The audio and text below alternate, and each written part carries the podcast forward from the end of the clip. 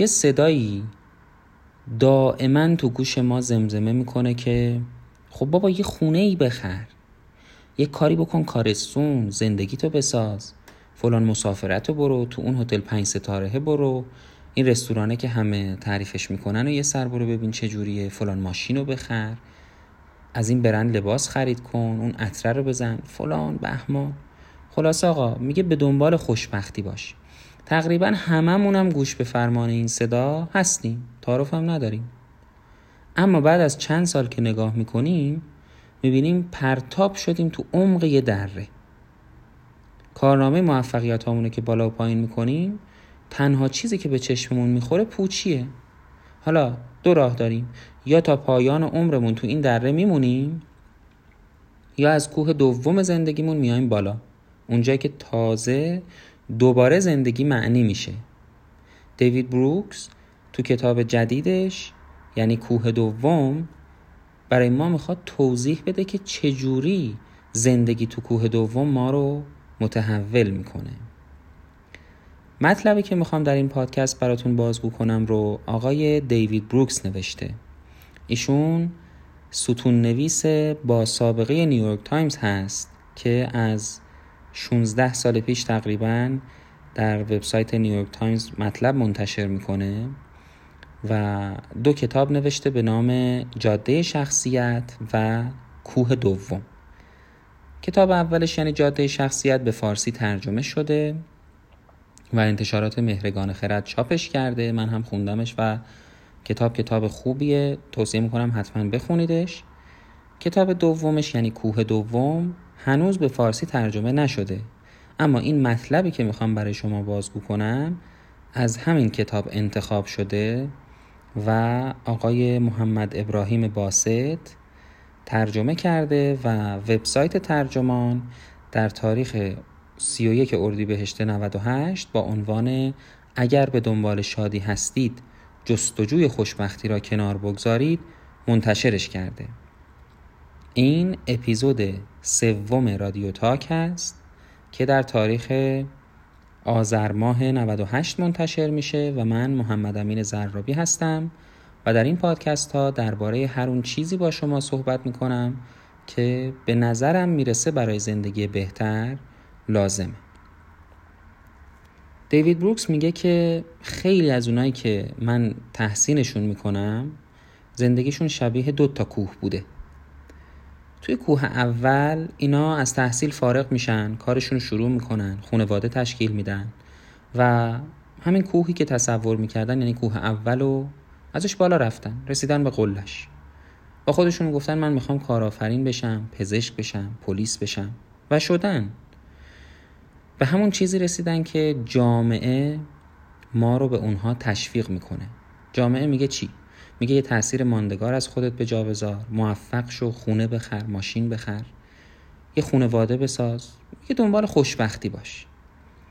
بعد میگه این آدمایی که رو کوه اول هستن وقت خیلی زیادی رو صرف مدیریت شهرت و اعتبار خودشون می‌کنن. همش دارن از خودشون می‌پرسن یعنی مردم راجع به من چه فکری می‌کنن؟ من رتبم کجاست؟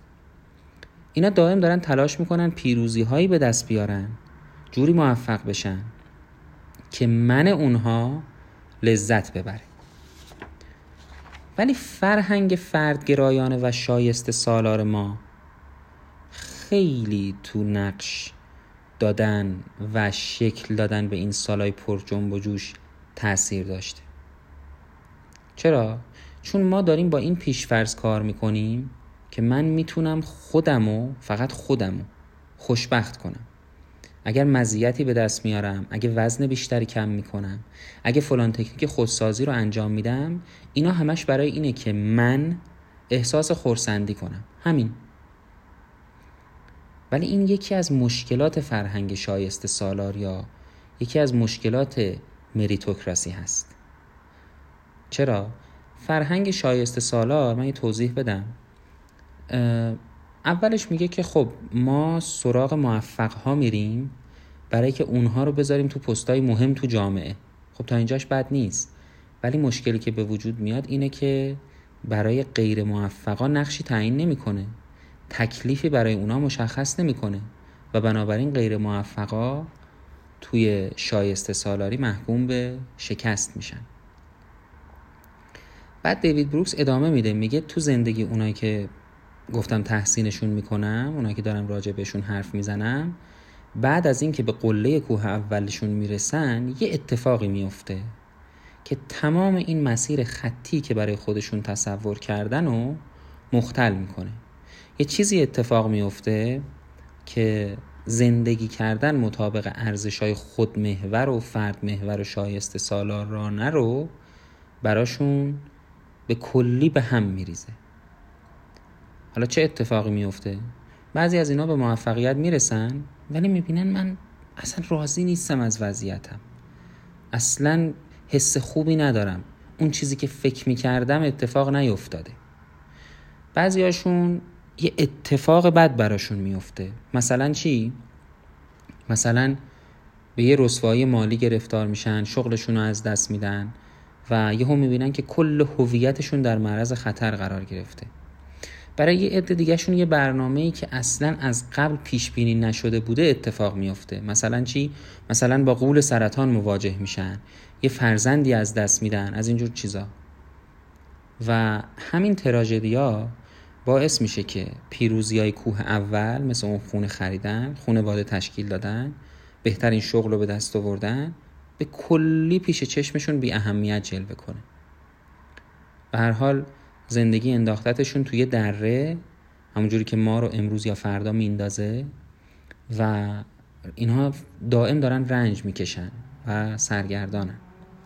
اما واکنشی که نسبت به این رنج و اندوه اتفاق میفته دوتاست بعضی از افراد کاملا شکسته میشن. به نظر می‌رسه که کوچیکتر شدن بیشتر میترسن احساس حقارت می‌کنن عصبانیان هیچ وقت خوب نمیشن رفتارهای قبیله ای از خودشون نشون میدن. هیچی. یعنی شکست. به معنای واقعی کلمه شکست می‌خورن. اما دسته دوم اینا به اصطلاح بروکن اوپن میشن یا شکست باز میشن. الان توضیح میدم که یعنی چی. پولتیلیش یکی از الهیدانهای معروف آلمانی میگه که رنج کشیدن الگوهای معمولی زندگی ما رو میرسونه به آخرش و بعد به ما یادآوری می‌کنه که ما اصلا اون کسی نیستیم که فکر می‌کردیم. سرداب نفس ما رو عمیقتر از اون چیزی که ما فکر می‌کردیم به ما نشون میده. ولی حقیقت رو نشون میده ها. و بعضیا این وسط به اعماق وجودشون نگاه می‌کنن و تازه می‌فهمن که موفقیت اون اعماق رو پر نمی‌کنه. بلکه یه چیز دیگه است که اونجا رو پر می‌کنه. اونم فقط یه زندگی روحانیه و یه عشق نامشروط. حالا از طرف خانواده باشه یا دوستان یا هر کسی. اونا تازه می‌فهمن که اینایی که شکست خوردن ولی بعد بروکن اوپن شدن یا به اصطلاح شکست باز شدن اینا می‌فهمن که ما چقدر خوشبختیم پایین دریم ولی تازه فهمیدیم که باید چیکار کنیم. یادم به عنوان یک کتابی افتاد که اخیرا تو کتاب فروشی ها خیلی زیاد دیدمش. میگه زندگی دومم زمانی آغاز شد که فهمیدم یک زندگی بیشتر ندارم. انگار اینا هم تازه فهمیدن که آقا زندگی واقعی ما معنیش چیه؟ تا دیروزش تا یه مدت پیشش اشتباه برداشت می‌کردن. اهداف غلط برای خودشون مشخص کرده بودن. ولی حالا فهمیدن که زندگی واقعی یعنی چی؟ و درسته که نظام آموزشی ما دائما داره ما رو برای بالا رفتن از این کوه و اون کوه آمادمون می‌کنه. اما اون چیزی که زندگی واقعا برای ما تعریف می‌کنه و در واقع بهتر بگم اون چیزی که زندگی ما رو به بهترین شکل ممکن تعریف می‌کنه و صد سال دیگه هم اگر بخوان در مورد ما صحبت کنن این رو توضیح میدن اینه که ما چطور از فلاکت بارترین لحظاتمون استفاده کردیم. خیلی جالبه ها. اصلا این یکی از بهترین جملاتیه که توی این پادکست میشنوید از آقای دیوید بروکس.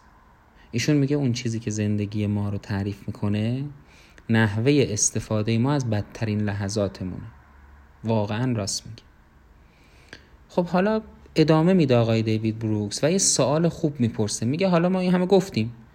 این شروع مجدد اخلاقی چجوری اتفاق میفته ما چجوری می‌تونیم از یه زندگی که بر اساس ارزش های بد استوار شده کوچ کنیم به سمت یه زندگی که بر اساس ارزش های خوب استواره؟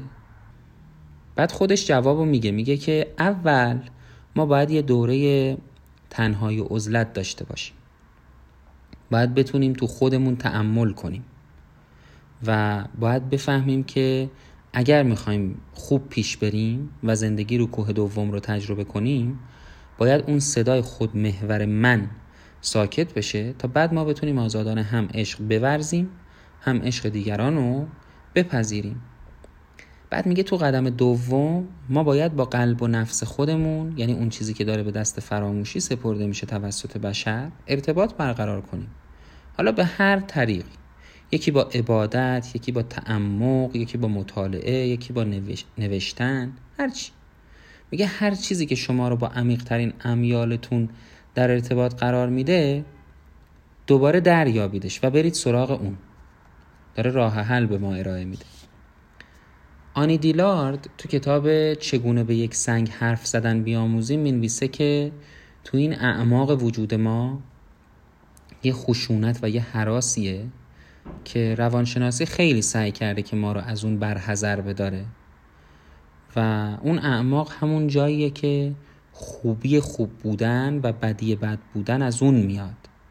اون اعماق همون جاییه که زیرترین لایه های وجودی ماست و تنها در صورتی می‌تونیم بهش برسیم که عزلت رو پیشه کنیم برای مدت و بعدش بریم سراغ ارتباط با قلب و نفسمون. و بعد که تونستیم با اون اعماق ارتباط برقرار کنیم تازه می‌فهمیم که معنی واقعی زندگی یعنی چی. تو عزلت یکی از یعنی خوبیایی که عزلت و تنهایی داره اینه که میل به کسب اعتبار کنار میره. دیگه هدف من نیست. هدف دیگران عشق به دیگران و زندگی همراه با عشق با دیگران هست. وقتی افراد به این شکل بروکن اوپن میشن تازه نسبت به دردها و شادیهای جهان حساس میشن و بعد حساس تر میشن. میگن آها اصلا اون کوه اول کوه من نبود که. من تازه باید یه زندگی جدید رو شروع بکنم. بعد اینجا آقای دیوید بروکس یه سری مثال می‌زنه. میگه که بعضیا یه تغییرات عمیقی تو این دره تو زندگیشون اتفاق میفته. مثلا یه نفر رو میشناختم که از شغل شرکتیش خارج شد رفت تو مدرسه ابتدایی شروع کرد تدریس کردن. یه نفر رو میشناختم که یک زنی رو میشناختم که پسرش خودکشی کرد و بعد به من گفت که من اون زن ترسویی که درون من بود اون زن کمرویی که درون من بود همراه با پسرم مرد. تازه من صدای درونم رو پیدا کردم و دارم به خانواده های مشکل دار کمک می‌کنم. یه عده میرن خودشونو وقفه آرمان اجتماعی یا سیاسی می‌کنن و از این قبیل کارا. باز یه نفر رو نویسنده تعریف می‌کنه میگه که قبلا کارمند بانک بوده و بعد فهمیده این کار ارزاش نمی‌کنه. و بعد میره و به آزاد کردن زندانیان و اینها کمک می‌کنه. آخرین مثالی هم که می‌زنه میگه من با یه مردی از استرالیا اخیرا مکاتبه می‌کردم که همسرش فوت کرده بود و این تراژدی باعث شد که تا مدتها به تعمل واداشته بشه. بعدم میگه برام نوشت که من یه جور احساس گناه دارم از اینکه مرگ همسرم اینقدر به رشد من کمک کرده. حالا خودم یه مثال بزنم. زندگی ویتگنشتاین یکی از بزرگترین فیلسوفای قرن بیستم خیلی جالبه. پدرش تقریبا نیمی از صنعت فولاد اتریش در دست داشته. یه خانواده خیلی مرفه و پولدار. ایشون تمام این ثروت رو ول می‌کنه. میره توی یکی از دهکده های سوئد اگه اشتباه نکنم. و اونجا معلم میشه و به بچه های ابتدایی درس میده. و میگه که من تازه فهمیدم که معنای زندگی یعنی چی؟ توی اون دهکده توی تدریس به بچه ها خیلی جالبه توصیه می‌کنم حتما زندگی نامش رو بخونید خب اینا نمونه همین آدمایی که وقتی به قله کوه اول رسیدن فهمیدن که به هیچی نرسیدن و هدف زندگی چیزای دیگه بوده. تازه شاید حتما هم این نیست که افراد برن شغلشون رو عوض کنن. شاید یه سریایی باشن که از دل همچین بدبیاریایی بیان بیرون ولی شغل قبلیشون هم حفظ کنن. اما دیگه دیدگاهشون متفاوت میشه. یکی از دوستام اخیرا با من صحبت می‌کرد که داره یک جایی طرح دوره پزشکی عمومیشو میگذرونه. می‌گفت که من اتفاقاتی برام تو زندگی افتاده که به من یاد داده آقا این مریضی که داری شما درمان می‌کنی باید با یه دید متفاوتی نسبت به اون چیزی که قبلا درمان می‌کردی درمان کنی. یعنی چی؟ میگه قبلا به صرف این که خب دارم یه وظیفه انجام میدم و این مریض باید این داروها بهش داده بشه این صحبت ها باش بشه و درمان بشه این کار انجام می‌دادم. ولی الان می‌فهمم که من اینجام تا یه رنجی رو از این بیمار کم کنم. و قبل از اینکه ایشون بیمار باشه یک انسانه. من هم انسانم. و انسان دوستی من حکم می‌کنه که از روی عشق و علاقه که به این آدم و همه آدم ها دارم کمکش کنم تا حالش بهتر بشه. اصلا رو کوه دوم یا توی زندگی کوه دومی دیگه بحث درباره خود نیست درباره روابط انسانیه. درباره بخشیدن خوده و بخشش شادی به دیگران. اگر کوه اول داره راجع به ساختن من و تعریف کردن خود صحبت می‌کنه کوه دوم داره راجع به کنار گذاشتن من و نابود کردن خود صحبت می‌کنه. اگه کوه اول درباره کسب کردنه کوه دوم راجع به اهدا کردنه. تو کوه اول آزادی فقط فرد گرامی داشته میشه. ولی تو کوه دوم ما تازه متوجه میشیم که بابا زندگی کاملا آزاد همچین زندگی خوبی هم نیست. یه زندگی بدون تعهد و کم کم فراموش میشه این زندگی. اصلا در طول تاریخ اینا ارزشی نداشتن. آزادی مثل دریا نیست که بخوای تو شنا کنی. آزادی یه رودخونه است که می‌خوای ازش رد بشی تا بتونی اون سمتش اسکان پیدا کنی. خیلی جالبه. این هم یکی از بهترین جمله های این صحبت های آقای دیوید بروکس بود. بعد کم کم نویسنده مطلب رو خلاصه می‌کنه. میگه کسی که روی کوه دومه یه تعهداتی برای خودش می‌سازه. ولی تعهداتش فردی نیستن. به یه شهر یه فرد یه نهاد یا یه آرمان تعهد داره. دیگه به خودش تعهد نداره. میگه من همه چیزم رو پای این آرمان هام ریختم و پلهای پشت سرم رو هم خراب کردم. من یه قول دادم. و صفر تا صدش هستم. بعد میگه حالا من حالا که دارم تعریف می‌کنم کوه اول و کوه دوم یعنی چی حالا می‌تونم تو جامعه آدمای کوه اولی و کوه دومی ها از هم تشخیص بدم. اون اولیا کاملا به خودشون سرسپرده هستن ولی دومی ها به یه تعهد. بعد میگه تازه سازمان های کوه اول و دوم رو می‌تونم تشخیص بدم. میگه میری شما میرید تو بعضی از این سازمان ها می‌بینید که اینا فقط دارن کار می‌کنن که حقوق بگیرن. ولا غیر. ولی بعضی از سازمان ها هستن که کلا خیریان و همه اونایی که توش کار می‌کنن خودشونو وقف یه آرمان دیگه کردن. مثل خیلی از خیریه ها بعد مثال می‌زنه. میگه مثل سپاه تفنگداران دریایی یا کالج مورهاوس. توصیه می‌کنم حتما درباره این دوتا بخونید. خیلی جالب. و بعد اشاره می‌کنه که تا اینجا من همش حول زندگی شخصی صحبت کردم. اینکه اگر یک شخصی از کوه اول به کوه دوم بره براش چه اتفاقی میفته؟ ولی حالا تصور کنید که یه جامعه یا یه فرهنگ بخواد از کوه اول خودش رو به کوه دوم منتقل بکنه و این هجرت رو انجام بده اون موقع چقدر اتفاق خوبی میفته؟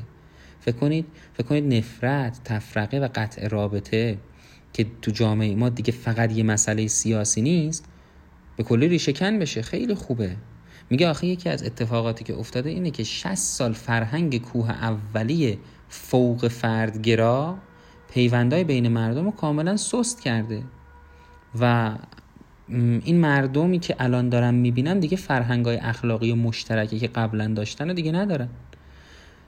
جا داره اینجا اشاره کنم به سخنرانی آقای روبرت والدینگر که یه تد تاک هست و حتما توصیه می‌کنم که توی سایت تد ببینید این سخنرانی رو. ایشون میگه توی یکی از بزرگترین تحقیقاتی که در طول تاریخ بشریت انجام شده و سالیان سال به طول انجام میده این تحقیق مشخص شد که مهمترین عامل شادی انسان ها برقراری روابط اجتماعی. خیلی جالب. و این فرهنگ فردگرا این روابط انسانی رو سست کرده. اون چیزی که تو چند دهه گذشته خیلی مورد توجه بوده فرد بوده و اینکه انسان ها خودشون در کانون توجه قرار بگیرن. ولی فرهنگ کوه دومی به ما یاد میده که ما زندگیامون رو بر مبنای کیفیت دلبستگی هامون به آدم های دیگه بسنجیم. نه بر اساس اون چیزی که داریم خودمون رو باهاش محور قرار میدیم. و اظهار امیدواری می‌کنه آقای دیوید بروکس که یک تغییر فرهنگی اتفاق بیفته که در تمام جوامع ما شاهد این باشیم که افراد به جای خود روابطشون با انسانهای دیگر رو و دلبستگی هاشون رو مورد توجه قرار میدن. میگه تغییر فرهنگ وقتی اتفاق میفته که یه گروه کوچیک از مردم راه بهتری برای زندگی پیدا کنن و بقیه ما هم از اونها الگو بگیریم. افراد کوه دوم این راه رو پیدا کردن. امیدوارم که ما هم از اونها یاد بگیریم. و در انتهای صحبتش میگه که تو کوه اول هدف ما فقط خوشبختی یا هپینسه یا خوشی یا پلژر هست. اما تو کوه دوم پاداش ما شادی و لذت یا جوی هست. تفاوت این دوتا کلمه هم خیلی مهمه. هپینس و پلژر اشاره داره به خوشی و خوشبختی ولی شادی و لذت در انگلیسی جوی معنا میشه. آقای اریک فروم که یک روانشناس و یک فیلسوف آلمانی آمریکایی هست در کتاب داشتن یا بودنش خیلی قشنگ این کلمات رو توضیح میده. میگه که خوشی و خوشبختی ارزای یه خواسته یا هوسی هست که اصلا مستلزم فعالیت نیست. و خیلی هم زود تا به اوج می‌رسه دلتنگی به بار میاره. مثال سادش مصرف الکل یا مصرف هروئینه. چرا اینجوریه؟ چون هیجان رو تجربه می‌کنیم ولی رشدی در ما ایجاد نمیشه.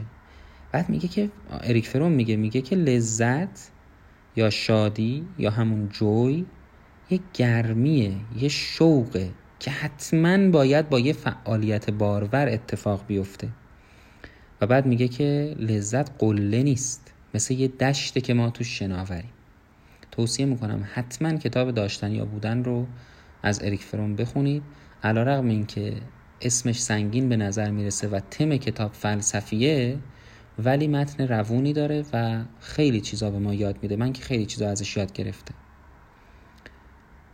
و پادکست رو با این جمله تموم می‌کنم که خوشبختی یعنی یه پیروزی برای خود یعنی ارتقا گرفتن غذای خوشمزه خوردن حرکت کردن به سمت اهداف شخصی.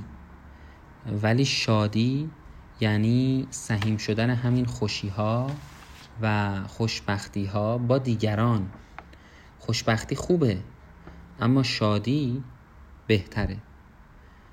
خیلی ممنونم از توجهتون. امیدوارم که استفاده کرده باشید و حتما این پادکست رو اگر دوست داشتید برای اونهایی که فکر می‌کنید می‌تونن از این پادکست استفاده بکنن منتشر کنید و نظراتتون رو درباره این پادکست به من اطلاع بدید. خدا نگهدار.